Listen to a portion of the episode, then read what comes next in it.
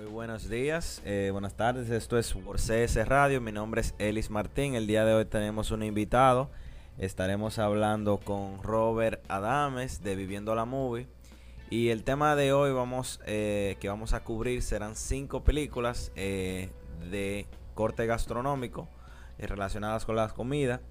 a modo de introducción, me gustaría decir que el día de hoy vivimos en un mundo con muchas imágenes. Las imágenes son importantes. Tenemos lo que es Facebook, tenemos Instagram, tenemos Pinterest y la filmografía, las películas han también eh, penetrado en este mundo también. O sea, es sumamente importante y nos dan a ver y a conocer un poco más o en detalle o más a fondo la vida de la cocina, la vida de la comida, conocer un poco más, porque la comida es cultura y la cocina también es cultura. Robert, muchas gracias por venir, eh, por estar aquí con nosotros en el día de hoy. ¿Cómo te sientes? Eh, bien, saludos a todos los que nos ven y o escuchan. Saludo a ti, mi hermano también. gracias, gracias. Pues ya que él lo dijo, sí, él es mi hermano. Eh, aprovechamos la oportunidad de que él es un youtuber para venir aquí y entrevistarlo. vamos a entrar de una vez en materia, vamos a analizar cinco películas. La primera, en ningún orden, eh, luego hará un ranking. La primera va a ser Chef, la segunda va a ser Burnt, eh, Ratatouille, The Founder y Cook Up Storm. Eh, estas películas son bastante contemporáneas, no son películas que tienen mucho tiempo y quise hacerlo así porque quizás no todo el mundo ha visto todas las películas y el auge de la película y de la cocina eh, hace pocos años. Entonces es mejor tratar películas más recientes que estén frescas en, la mente de, de los oyentes. Eh, vamos a empezar, eh, como dije, ya Robert va a dar un ranking al final. con la primera, Chef, más o menos de qué se trata, qué, tú, qué te pareció. Bueno, Chef es una película muy particular porque trata básicamente acerca de cómo crece un chef, o sea, desde hasta cierto punto de cero, porque tiene una preparación, pero es despedido de su trabajo. Entonces él tiene que empezar de nuevo su carrera gastronómica y básicamente ese ascenso de ese chef, literalmente. Y es muy interesante también porque uno de los asesores que usaron para la película, como no todos los que hacen cine son expertos en comida, eh, era también un chef y eh, era muy parecido a la vida de él, a lo que se había escrito para la película. Entonces él sirvió como asesor de la parte gastronómica y también de lo que sucedía en medio de la película. Sí, de hecho eh, es el chef de Kogi, eh, uno de los food trucks más famosos o de los que precursores del movimiento eh, allá en los Estados Unidos. Y él también entrenó a John Favreau, que también es el director y es el actor principal de la película. Y uno de los compromisos que él hizo con John Favreau antes de hacer la película era que él quería que el toque que se le diera a la cocina que fuera real, o sea, que fuera algo comprometido, que no fuera algo como prefabricado, sino que fuera algo real. O sea, cuando vemos a John Favreau cocinando, él está cocinando de verdad. O sea, fue que él pasó por un proceso de aprendizaje y lo que le está haciendo es verdad. A nivel de, de producción, o sea, se ve la transición de la, historia. Él tuvo su fallo, él tuvo eh, su éxito, su familia, todo eso, la relación con el niño.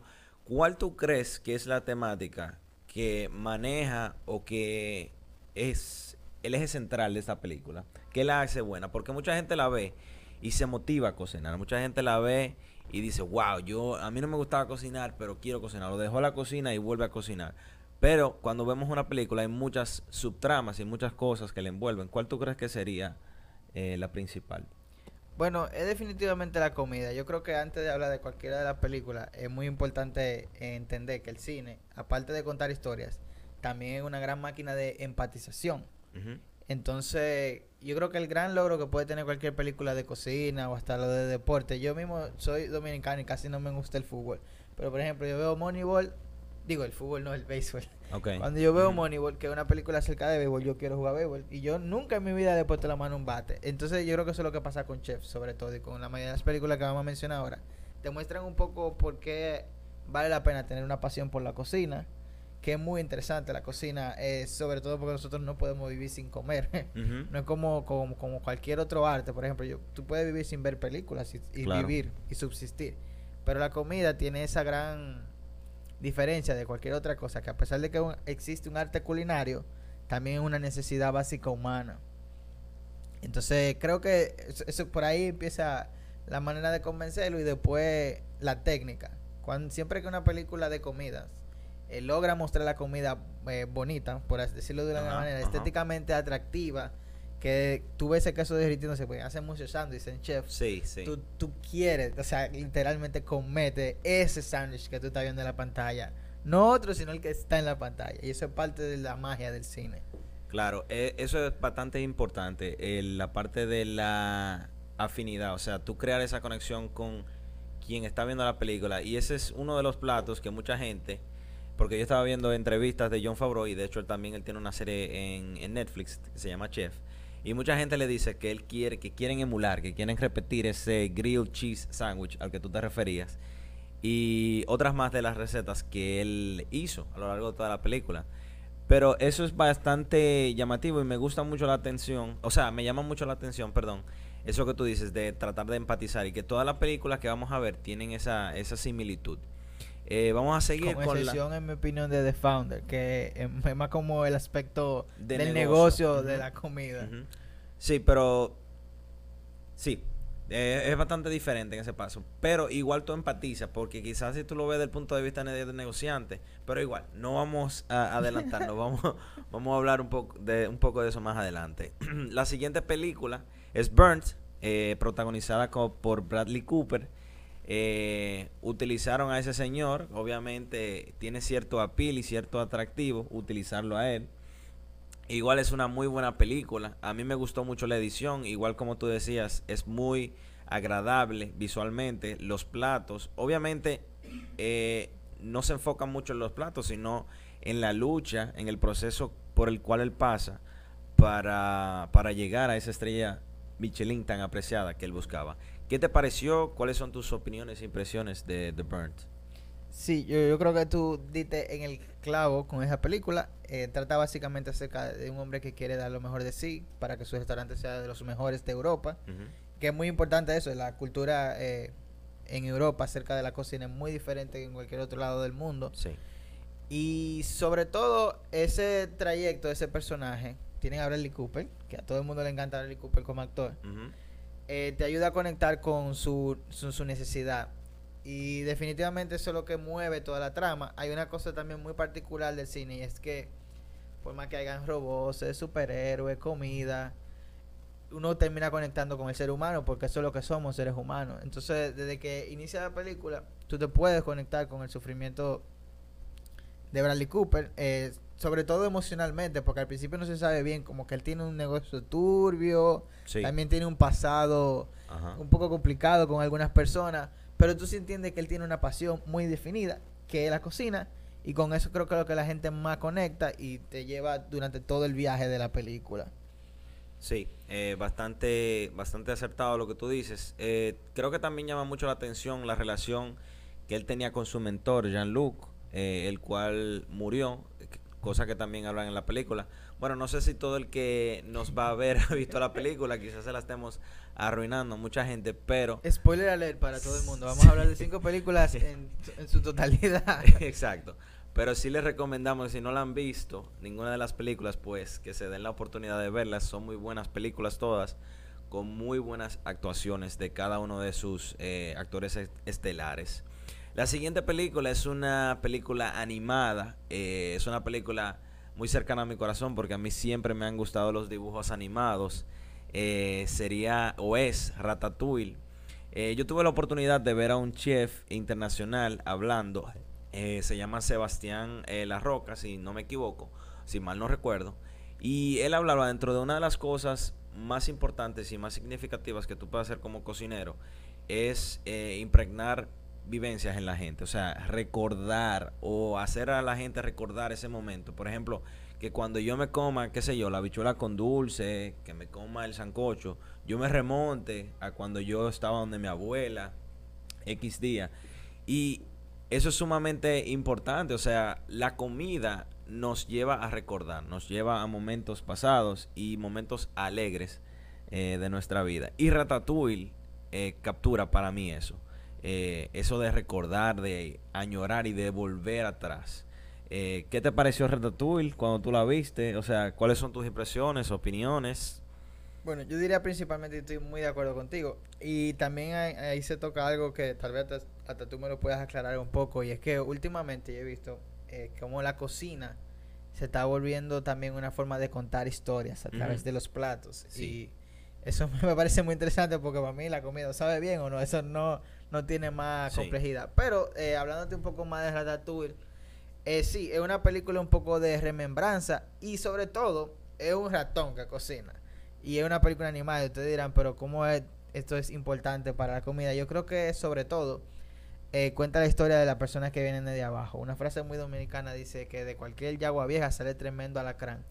Y yo creo que eso es de lo que trata la historia, que la cocina, más que nada, que no importa de dónde tú vengas, sino la pasión que tú le pones y la dedicación a cocinarlo. Entonces, de, eso es lo que se trata de Ratatouille. A nivel de comida, obviamente las películas de animación, para mí todavía tienen la, la hermosura de que son muy bien tratadas porque tienen un proceso de creación en el que todo el tiempo se está analizando la historia. Eh, recientemente vi tu Story 4, o sea, no la voy a spoilear, pero te, muestra también cómo la animación. Gracias. la animación también eh, es una cosa muy diferente a cualquier otro tipo de película por el cuidado que se le da. Entonces, obviamente, las personas que hicieron Ratatouille tienen un amor especial por la comida y por contar historias y se ve en su totalidad en esa película.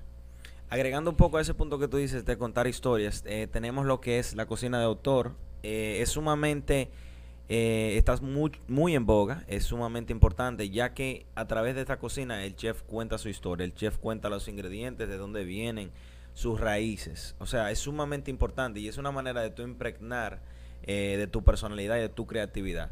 Cuando nosotros pensamos en la cocina, se parece mucho al cine, se parece mucho a la pintura, es un arte. Mucha gente quizás no lo vea como un arte, diga, bueno, cocinar es cocinar y ya. Pero lleva un arte, o sea, tú eso se estudia, hay mucha gente hay mucha gente que maneja muchas técnicas, muchos conocimientos, se estudia bastante y a través de la cocina de autor el chef puede decir, o sea, es su voz, ese es su estilo, ese es su toque, su manera de pintar y de pintar y Ratatouille eh, plasma bastante bonito eso, como tú decías. Eh, vamos a seguir, vamos a hablar de The Founder, la historia de cómo surge ese monstruo que se llama McDonald's y la parte eh, del negocio, la parte de la traición y todo eso. Aunque en Burns también se ve un poco eso, pero aquí se ve más a fondo. ¿Qué te pareció? Y eh, The Founder, cuéntanos un poco al respecto. Y valga la cuña a mi hermano, amigo César, por The Founder. Saludos, hermano. Eh, sí, The Founder básicamente trata eso, de cómo surge eh, McDonald's como el gran magnate de la comida rápida. Y porque empezó con algo muy pequeño entre dos hermanos que estaban haciendo algo juntos. y después llegó una tercera persona a industrializar su proceso. Y de eso es que se trata la película. En mi opinión, es la más película de todas. O sea, es la que más me gusta por cómo se maneja. Claro. Y sobre todo, eh, con respecto a la cocina, mi escena favorita, y esto no es spoiler de la película, es como los hermanos McDonald's surgen con el proceso de crear una hamburguesa en poco tiempo, en una cancha de tenis, dibujando y cosas. Entonces eso te hace ver un poco también ese artificio o lo artesanal que puede ser crear una comida y sobre todo cuidar la calidad. Eh, a través del tiempo. Ellos tenían mucho miedo de que se industrializara McDonald's, que como que ahora se le pasó, en mi opinión pero ellos querían que el hamburger todavía mantuviera la calidad a través del tiempo y, diferentes estados que empezó en Estados Unidos y eso era lo que realmente querían cuidar, la calidad del hamburger. Excelente. Eh, también Burnt, eh, el chef eh, que Bradley Cooper interpreta, tiene la oportunidad de reunirse con una de sus cocineras en la McDonald's y ella le decía, o sea, dentro de su conversación hablaban de la consistencia, o sea, la consistencia que tiene McDonald's de siempre hacer el mismo producto de la misma manera igual. En The Founder podemos ver cómo surge ese proceso creativo, de cómo ellos hacen ese engranaje para ellos, ellos armar los hamburgers y también el proceso de cómo eh, este visionario vio la comida más allá de solamente la comida y lo vio como un negocio, lo vio como un negocio de bienes raíces Y por eso es que McDonald's se ha hecho tan grande. O sea, porque quien empezó eh, con la visión de este negocio vio mucho más allá de la comida y tuvo muchísima más sed. Eh, para continuar o para finalizar con las cinco películas que tenemos el día de hoy, vamos a hablar de Coco Storm. Es una película asiática, viene doblada, la pueden encontrar hasta en Facebook. Esta película, básicamente tú tienes la historia de dos personajes, eh, en esencia, un chef profesional y un cocinero. Uno que quiere sobresalir y otro que simplemente quiere cocinar porque tiene pasión por la cocina y la comida. Y vemos mucho eso, o sea, en el mundo de la cocina hay personas que quieren sobresalir y hay personas que simplemente lo que quieren es tener un negocio rentable y vender y que su que las personas compren su comida. ¿Qué tú me puedes decir de esta película? ¿Qué te pareció? Bueno, yo creo que esta, de las cinco que hablamos, es la que mejor eh, nos enseña la comida. Ajá. Sí. Eh, los planos de la comida son excelentes y obviamente el, cine asiático en general tiene esa precisión, esa calidad. Igual como las películas de samurai, que uno ve esos cortes con las espadas, así mismo pasa en esta película. A veces en un momento me acuerdo de esas películas de samurai y sobre todo ese conflicto, o sea, literal, tiene muchos aspectos de lo que es el cine asiático, pero logra eh, sobre todo fotografiar la comida, es la que mejor fotografía la comida y no simplemente eh, la comida urbana como pasa en Chef, sino que aquí hay varios eh, tipos de comida diferentes, ellos van desde sopa hasta cosas más eh, sólidas, por así decirlo. Y hay un conflicto y una historia también que para mí lo que se cae un poco en la historia, porque tiende a ir un poco a lo ridículo. Sí. Pero sobre todo la comida. La comida es lo que brilla en la película y por eso probablemente la tenemos aquí en este conteo. Sí, sumamente interesante. O sea, cómo los asiáticos, o sea, ellos ven la comida y cómo se ve la comida en esta película de una manera deliciosa. De hecho, una de las escenas que más me gustó fue cuando ellos están fileteando eh, el salmón y cada uno hace una técnica diferente. Entonces, como al final él lo, él lo tira. O sea, sumamente interesante. Hasta me recordó en mis tiempos de niño eh, las peleas de Dragon Ball Z. O sea, era como así de parecido. Bueno, Robert, gracias el día de hoy por tu visita. Vamos a, ahora al final que tú me des tu top 5 en orden. ¿Cuál tú crees que sería de mejor eh, a peor? Y también, si tú tuvieras la oportunidad de participar en una película o hubieras tenido, ¿cuál te hubiera gustado? Dale. Bueno, yo como dije desde un principio, le voy a dar el rating de, de la que yo entiendo que es la más gastronómica a la menos gastronómica. Ok. O al revés, mejor vamos a empezar por la menos gastronómica y, terminar con la más gastronómica. La menos gastronómica vendría siendo The Founder, pero yo esa película, como le dije, como película me encanta y le doy un 9 de 10. Luego está Cook Up Storm por esos increíbles planos de la comida, que yo le daría un 7 de 10. Eh, la tercera sería Ratatouille. Y es más porque una película de animación, probablemente la que más nos emociona emocionalmente, pero es excelente película, esa yo le doy un 8 de 10.